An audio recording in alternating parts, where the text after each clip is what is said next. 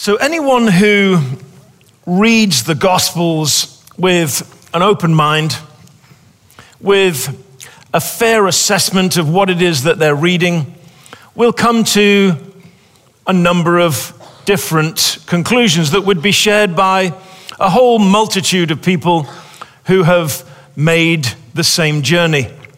If you read the Gospels, you will undoubtedly recognize that the gospel writers understood that Jesus was both God and man, that he was Savior and Lord, that he came to declare a word, a revelation from God and about God. And as well as that word, you will see that Jesus comes with the works of the kingdom. All of those things are really not too much up for debate.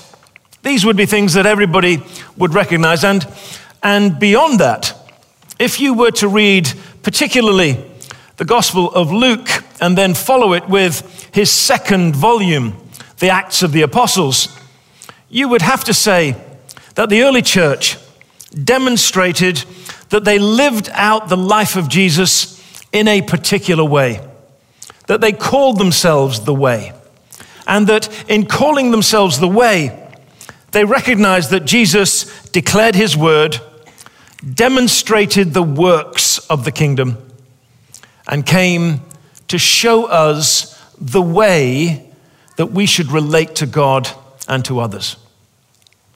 Now, I think that that would be something that anyone would be able to come to as they read the scriptures.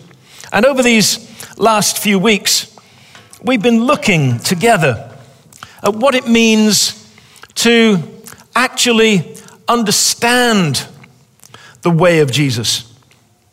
What is it like to be a disciple? And we've tried to immerse ourselves into the text of Scripture to see the ways in which Jesus interacts. And what you notice is that there is a pattern to the way of Jesus. And that pattern is really unmistakable. It's a pattern where Jesus has a three dimensional life towards his Father in relationship to him, towards the disciples, his given community, the community that God the Father gave him. And then beyond that initial community, the world of lost people there in Israel at the time. Jesus lived a three dimensional life. And that three dimensional life expressed in the mission and vision of Apex as gathering, growing, and going really is the way that Jesus functioned all the time. He was continuously attending to the relationship with his Father. Again, any fair minded person reading the text of the New Testament would have to say that Jesus spent an awful lot of time praying. There's no real debate about it. Either you think that this is a false narrative, or you would have to say that Jesus, the Son of God, spends a really surprising amount of time in prayer. If you're the Son of God, you'd think, what's the need for all of the discipline in prayer? Surely you've got a kind of hotline. And yet, Jesus really attends to cultivating, to nurturing, to sustaining this relationship in a particular pattern of discipline. He, of course, attends to the relationship with his disciples. He's constantly drawing them closer to himself, using a method of invitation come follow me, and challenge go change the world. He's constantly calibrating invitation and challenge and spending his time, inordinate amounts of time, with his disciples. And then beyond that, as if his heartbeat is continuously beating in this threefold fashion as he attends to his relationship with his Father, as he focuses on the relationship with his disciples, he, of course, declares and demonstrates that he has come to seek and to save the lost. Jesus always has, a, has an eye to those for whom he had a great depth of compassion because they were like sheep without a shepherd, the people that surrounded him all the time. So Jesus lives this particular life.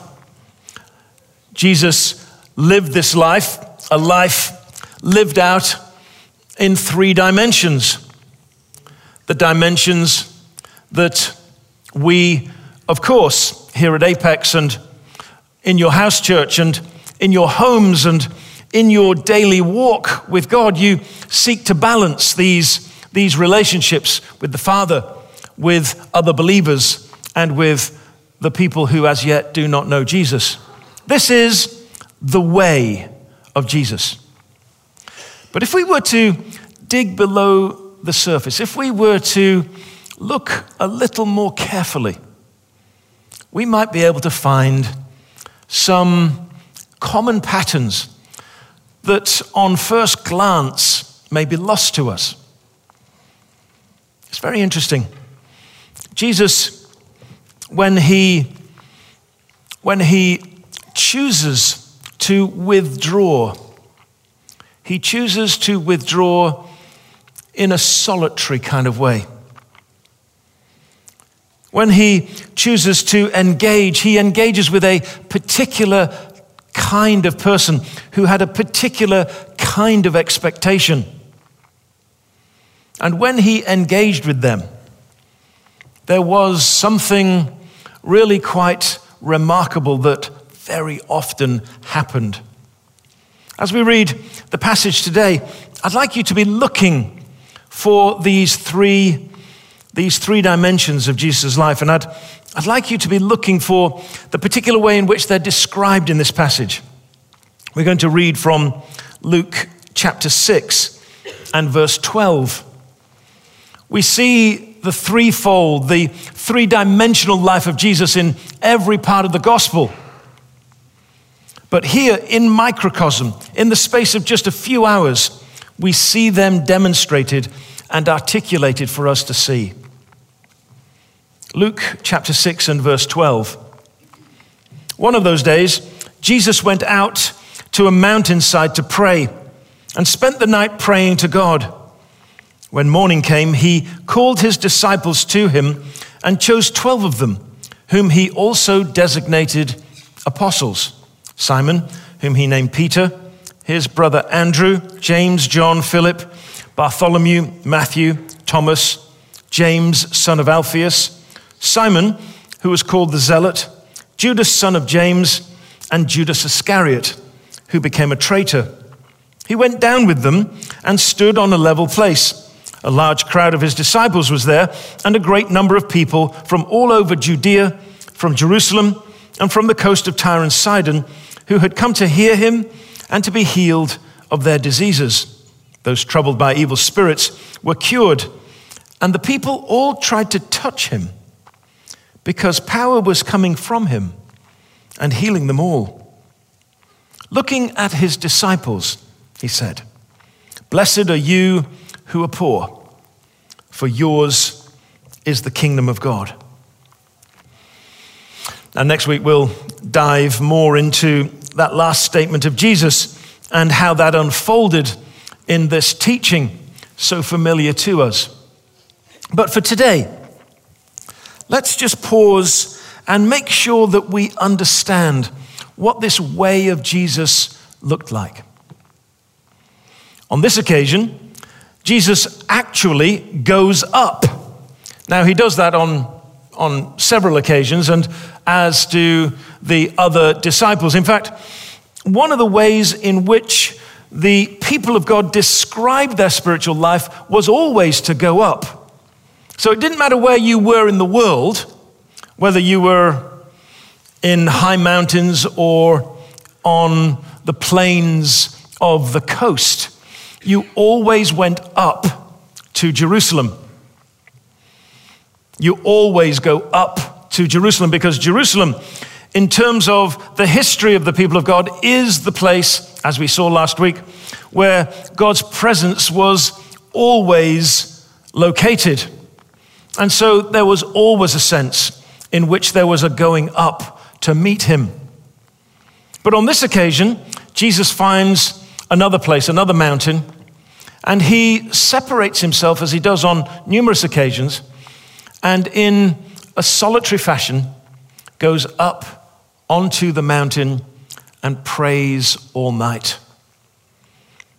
And as he prays all night, it's quite clear that something happens. Something that tends to happen when Jesus prays. What happens is that he has revelation because when he comes down from the mountain, he's able to identify who among his great crowd of disciples will be the leaders of those disciples. And as he identified them, he would send out. That's what apostle means. He would send out to lead in mission. So Jesus has received revelation in this, in this moment and in this time. It's interesting. I don't know how many of you have spent whole nights in prayer. I, I've learned it from my African brothers and sisters over the years how to be able to sustain such a journey.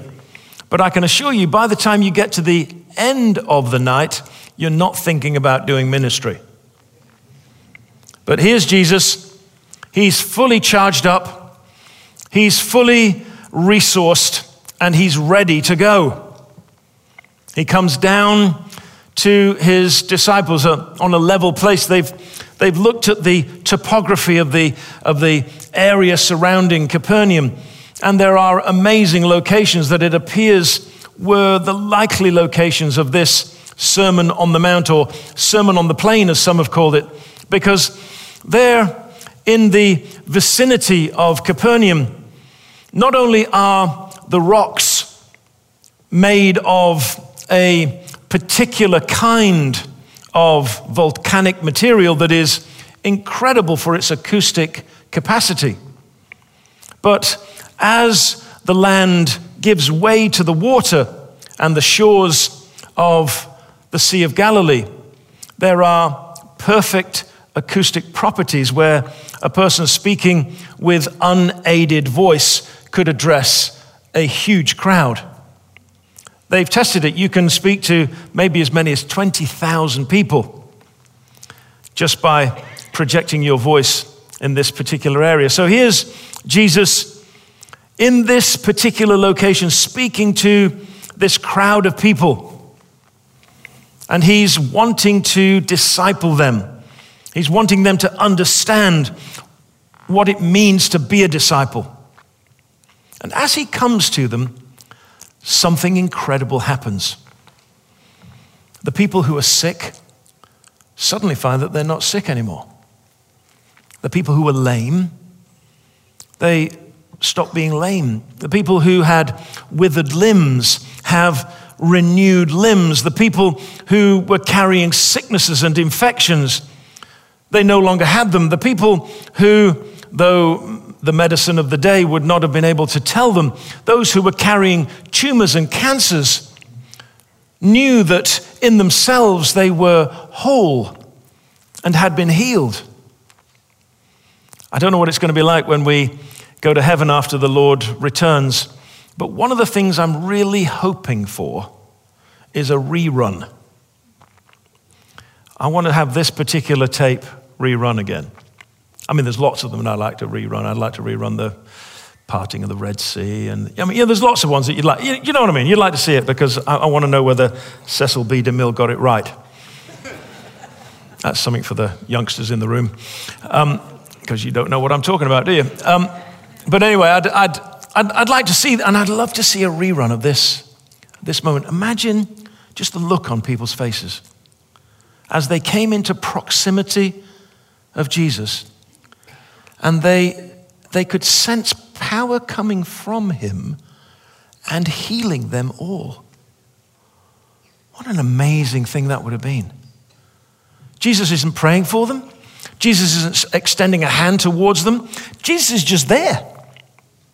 And power is coming from him and healing not just some of them, not just the good ones, not just the nice ones, not just the religious or the holy ones, but healing all of them. I mean, some of them must have been thinking, What did I do to deserve this? Of course, nothing.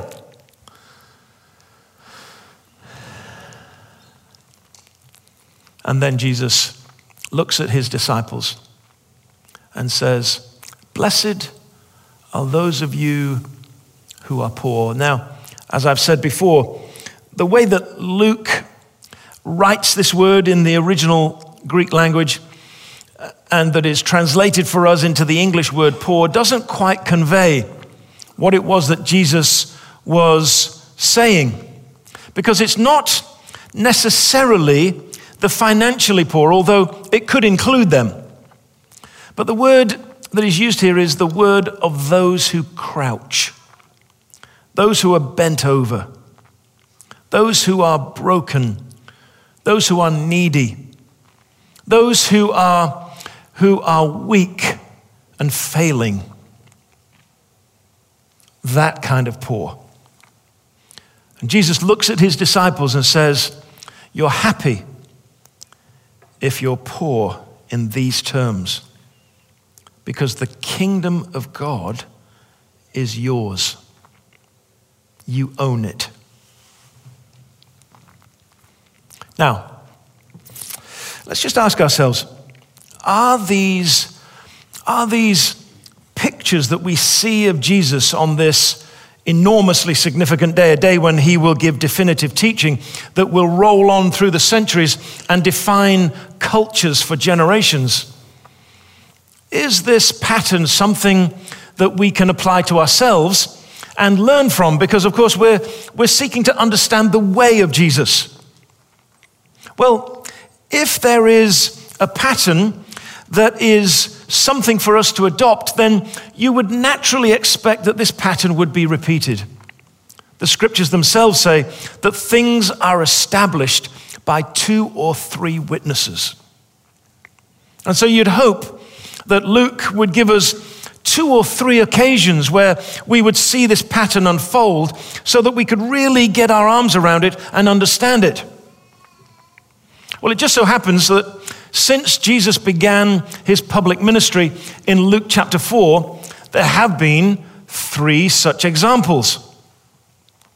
You remember, we started just a few weeks ago with the public ministry of Jesus. We've been in Luke for a while, for those of you who are not familiar with where we are in the scriptures. But just these last few weeks, we've been looking at the public ministry of Jesus, which begins in Luke's gospel in chapter 4. Jesus is baptized as two uh, young men were baptized this morning in the first service. And as he's praying, the sky is opened above him. The Spirit of God descends upon him in bodily form as a dove. And the voice of the Father booms out This is my Son, whom I love. With him I'm very pleased. Jesus, full of the Spirit, leaves the Jordan and goes into the wilderness. And in chapter 4, verse 14, we see what happens as Jesus comes out of the wilderness. Jesus goes in full of the Spirit, he comes out full of power. There's power that appears to be a common theme. Jesus comes down from the mountain, chooses 12 disciples, and then power is coming from him and healing them all. At the very beginning of his ministry, Jesus withdraws to pray in the wilderness. And as he completes his time of prayer in the wilderness, he comes out from the wilderness. And the testimony of Luke is that the power of God is upon him. And the first words from Jesus' mouth are these from Isaiah 61 The Spirit of the Lord is upon me because he has anointed me to preach good news to the poor. Then in chapter 5, we see Jesus having moved from Nazareth, having been rejected there. He moves from Nazareth to Capernaum. And there in Capernaum, he, he begins his ministry in the synagogue and in the home of, of Peter. He's calling his first few disciples to him. And it says this in chapter 5, verse 16, as it, as it tells us of the growing fame of Jesus. In Luke chapter 5, verse 16, it says, But Jesus often withdrew to pray. Jesus often withdrew to lonely places and prayed. The word lonely means dry place, so similar to the wilderness, a place where you're excluded from the usual things that support our life. You're entirely dependent upon God. And there, your focus is, is wholly and, and, and thoroughly on Him. And so in chapter 4, we see Jesus praying and receiving power. In chapter 5, we see Jesus often praying. Fascinatingly, in the next verse that mentions him often withdrawing to pray, it says, And the power of the Lord was present to heal. Isn't that interesting? Now we have two things that we perhaps had not seen before. Now we have the upward dimension absolutely defined by the discipline of prayer. And we have the outflow from the life of Jesus appearing to be power. We see it in chapter 4 chapter 4, verse 14. We see it in chapter 5, chapter 5, verse 17. Jesus is there with the paralyzed man, and the power of the Lord is present for him to heal. But Jesus doesn't heal him as the first priority. Remember, he forgives him his sins. And then, so as to demonstrate his authority to forgive sins, he, he heals the man and he gets up and walks out and carries his mat home the mat that was lowered through the tiled roof in front of Jesus. And then in chapter 6 that we've just read, Jesus goes up the mountain to pray and comes down the mountain so full and overflowing with power that power is coming from him and healing them all. In the first three chapters of the public ministry of Jesus, we begin to see a pattern of the way of Jesus. Power is something that is released in prayer. Power is something that Jesus seeks and receives in prayer. Power is something that connects with needy people whom Jesus encounters after his prayer.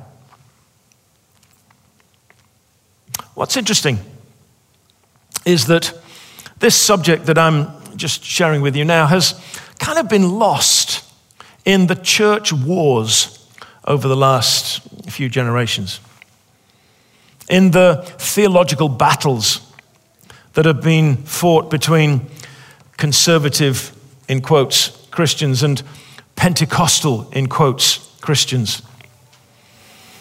And we, we take up cudgels against one another and we, we use the verses of Scripture as, as weapons against one another. And, and so often, what happens is we, we don't see the forest for the tree that's in front of us. If we were to step back from the battles that we might have with people of differing views, if we were to step back and just ask ourselves, what is the pattern? What is the way of Jesus? Then it doesn't matter what your theological position is at the beginning of that observation. What happens is that as you look at the life of Jesus, you have to admit that he is the pattern for our life. And therefore, he defines what it is that we should expect in our life and from our life. And so we have to ask ourselves is there a similar commitment to prayer in our life as we see in the life of Jesus? He's the Son of God. I don't think he needs to pray a lot. See what I mean? It's not like he's one of us in the sense that he's a sinner, lost and bound in the chains of sin, incapable of reaching out and touching the very courtroom of God. It's not like he's like us, incapable of going before the throne of grace. No, He is able to do all of those things, and He's made it possible for us to do those things by His sacrifice on the cross. And so He is way and above us. And yet, in His self emptying, as Paul talks of it in, in Philippians chapter 2, in His choice to become fully human, He engages with what we need to engage with fully which is a life committed to prayer. Let's be honest, if Jesus is committed to prayer, I mean, I don't think we can get away with it, do you?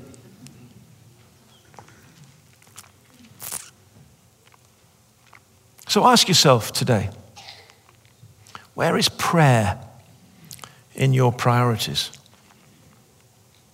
Where is a growth of prayer in your lifestyle? There is a way of Jesus. And he shows us the way by living that way. And in living that way, points us to that way. And then ask yourself this what about all this power? I mean, do you feel like you've got enough power? I'm talking about spiritual power. I don't mean institutional power or financial power or personal power. I mean, I'm talking about spiritual power, power that kind of counts. You, you feel like you've got enough of that? Feel like, yeah, I've got plenty. Monday morning, I'm going to knock it out the park. I've got anything I see, I'm good.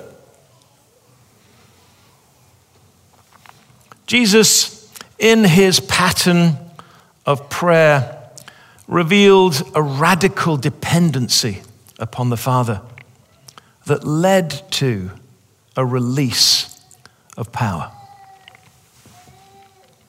A release of power that was utterly transformative for the people whose lives he touched. We have to ask ourselves is there power moving in our lives? Paul says in Ephesians 5, he says, You need to be filled with the Spirit. And the way that he writes it suggests that this is a continuous need. This is a continuous reality. This is not something that you get once and then you never need again. Yes, you are regenerate. Your, your life is completely born again and transformed when the Spirit of God comes to live within you on the day that you bow your knee to Jesus. But the Spirit will fill you again and again. Jesus went up the mountain to pray and came down the mountain full of the power of the Spirit. Perhaps one of the reasons we have so little power is that we have so little prayer.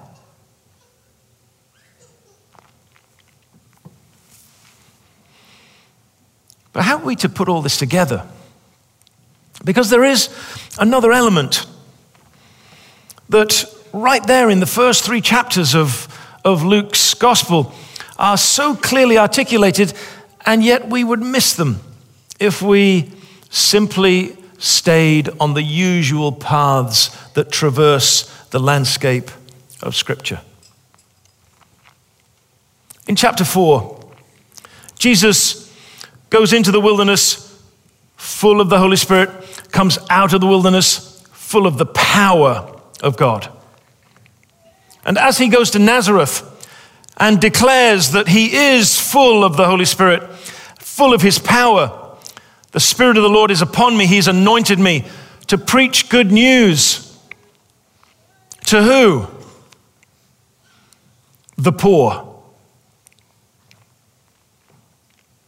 In chapter 5, Jesus often withdrew to pray, and the power of the Lord was present to heal. And he looks at a man and says, Son, your sins are forgiven. And so that you know that the Son of Man has power to forgive sins, get up and walk a poor man, broken by life, bowed down by circumstance, a man who was weakened by his condition, a man who undoubtedly, if you asked him to do something, would fail in the attempt. The poor are the failures, the poor are the weak, the poor are the broken, the poor are those who are bowed down by life. In chapter 6, Jesus comes down from the mountain having prayed all night. He's so full of power, it's overflowing from him. He chooses 12 amongst the disciples and looks at them intently. He looks at the disciples intently and says, Happy, blessed are you who are poor. You talk to Peter. You say, Peter, are you poor? He said, Well, I don't know. I, I just got a pretty good kind of windfall. Looks like I've got enough fish for the year. You ask John, he says, Well, yeah, we, we got the same thing. We're in pretty good shape. You say to them, um, Are you homeless? No, we, are not homeless. Jesus has come to live in our home. Uh, have you, you say you got food and you got shelter and I mean, uh, do you have status? Yeah, yeah. We've got our own fishing boat. I mean, know, there's not many people who got that.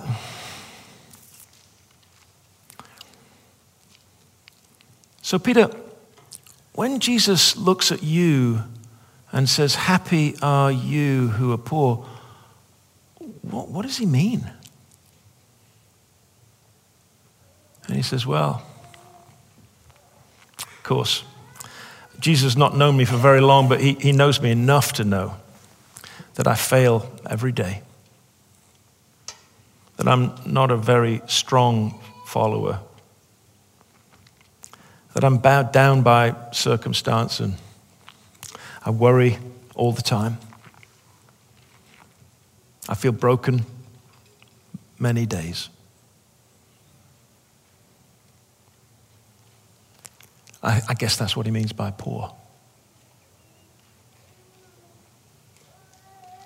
If you'd said it to any of the disciples, they would have understood what it was that Jesus was saying to them. And so we come to ourselves and we have to ask ourselves are we poor?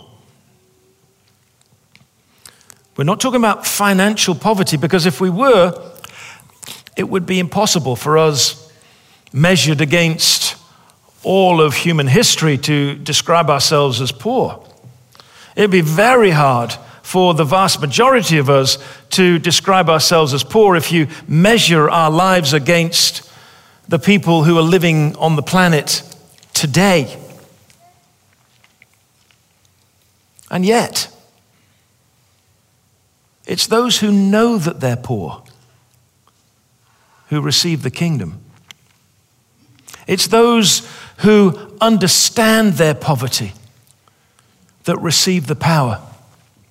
And it's more than likely those who embrace their poverty, who are prepared not to try some other novel method of living the Christian life, but simply follow in the way of Jesus because they have no better alternative.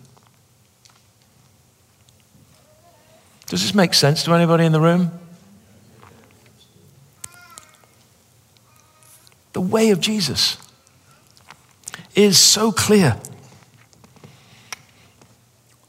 He prays, he connects with those who are poor, who know that they're poor.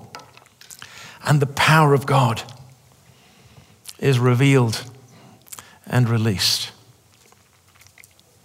This is only three chapters in. Things are established by two or three witnesses. We're three chapters in and we've already got three clear. I mean, is it just me that's seeing this? It seems so patently clear. And of course, as we continue, we're not going to stay on the same theme every week, it would be boring, but, but from time to time, we'll see this pattern reemerge again and again, and we'll say, this really is the way of Jesus. This really is the way of the early church. This is what the early Christians described as the way. And yet, it seems, quite honestly, a long way from our experience. It's so simple and yet so profound. And so we come to the end of a short message this morning. We've had other things that we've had on. You know, we've had the parent commissioning and various other things. What of you and what of me today? My poverty, I'm pretty aware of it. Most days, I speak to the Father and say, same brokenness, same struggles, different circumstances, revealing the same weaknesses. I find myself maturing and growing and strengthening in the faith, and yet, maybe not with the same frequency, but with a certain regularity, being confronted by my own sinfulness. But maybe I'm alone in the room.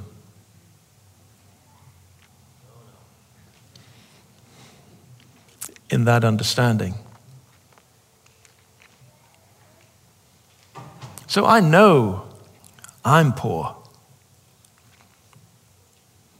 Do you know you're poor? And if you're poor today,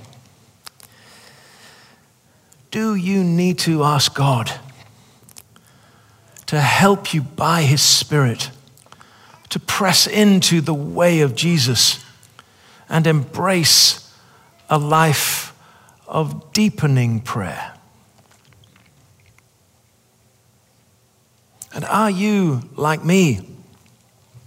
Asking God for that deeper life of prayer so that you can receive and embrace something that you know that you don't have. I know I don't have it. The power of God resident. Now, the power of God has changed me. I'm, I'm forgiven. I'm a new creation. But the power of God that goes beyond the new creation into touching others who need that power. I wonder whether you're there today.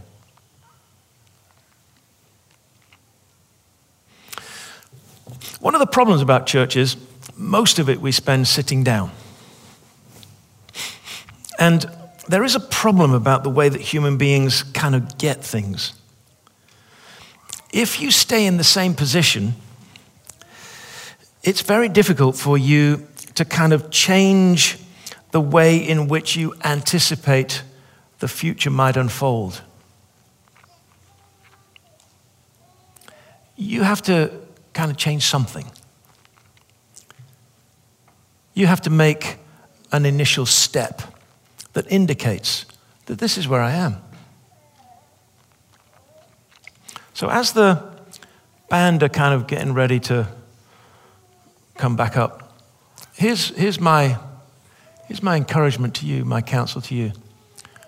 If you know today that this way of Jesus, in its individual elements or as a whole, is something that you need to embrace more fully today, I want you to come right now. Just come on up. At the previous service, I just said to folks during the singing, come up. And that was fine. I asked the Lord in this one, and He said, You go and come up. So if it's you, then come on.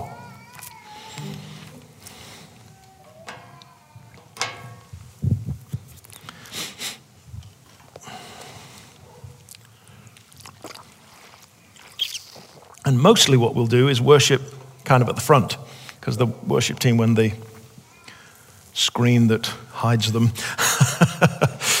is removed, they'll, they'll just lead you. And it may be, you know, you're, you're there and you think wrestling and thinking, gosh, I don't know, seems a little bit, all a bit extreme. I guess it is extreme, praying the whole night. But wow, what a result. I think I'd probably go for that result. Wouldn't you go for that result? So I'm going to come and stand down there with you guys because I need this as much as you. But, um, but just as they're getting ready, why don't we just kind of move around here because it'd be terrible to up in the aisle because, you know, you need to be under the spout where the glory comes out, don't you? Just a joke. It's all right. I don't believe it. I'm just messing with you. But, um, but during the worship, if you'd like to, to join these folks who are saying a particular thing to Jesus as he's been saying a particular thing to them, then you come and join us. Let's pray. Worship team, you just pick up as I pray. Lord, I do pray today that the way of Jesus would be our way.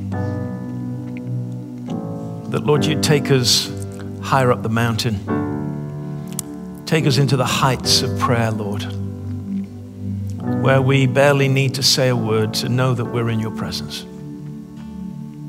Lord, so connect us to your heart that as we return from prayer, we are able to see the poor, that we're able to reach out to them and bring them the message of the kingdom. And Lord, may we so connect with your heart that your power overflows to us and from us. We pray it in the strong name of Jesus.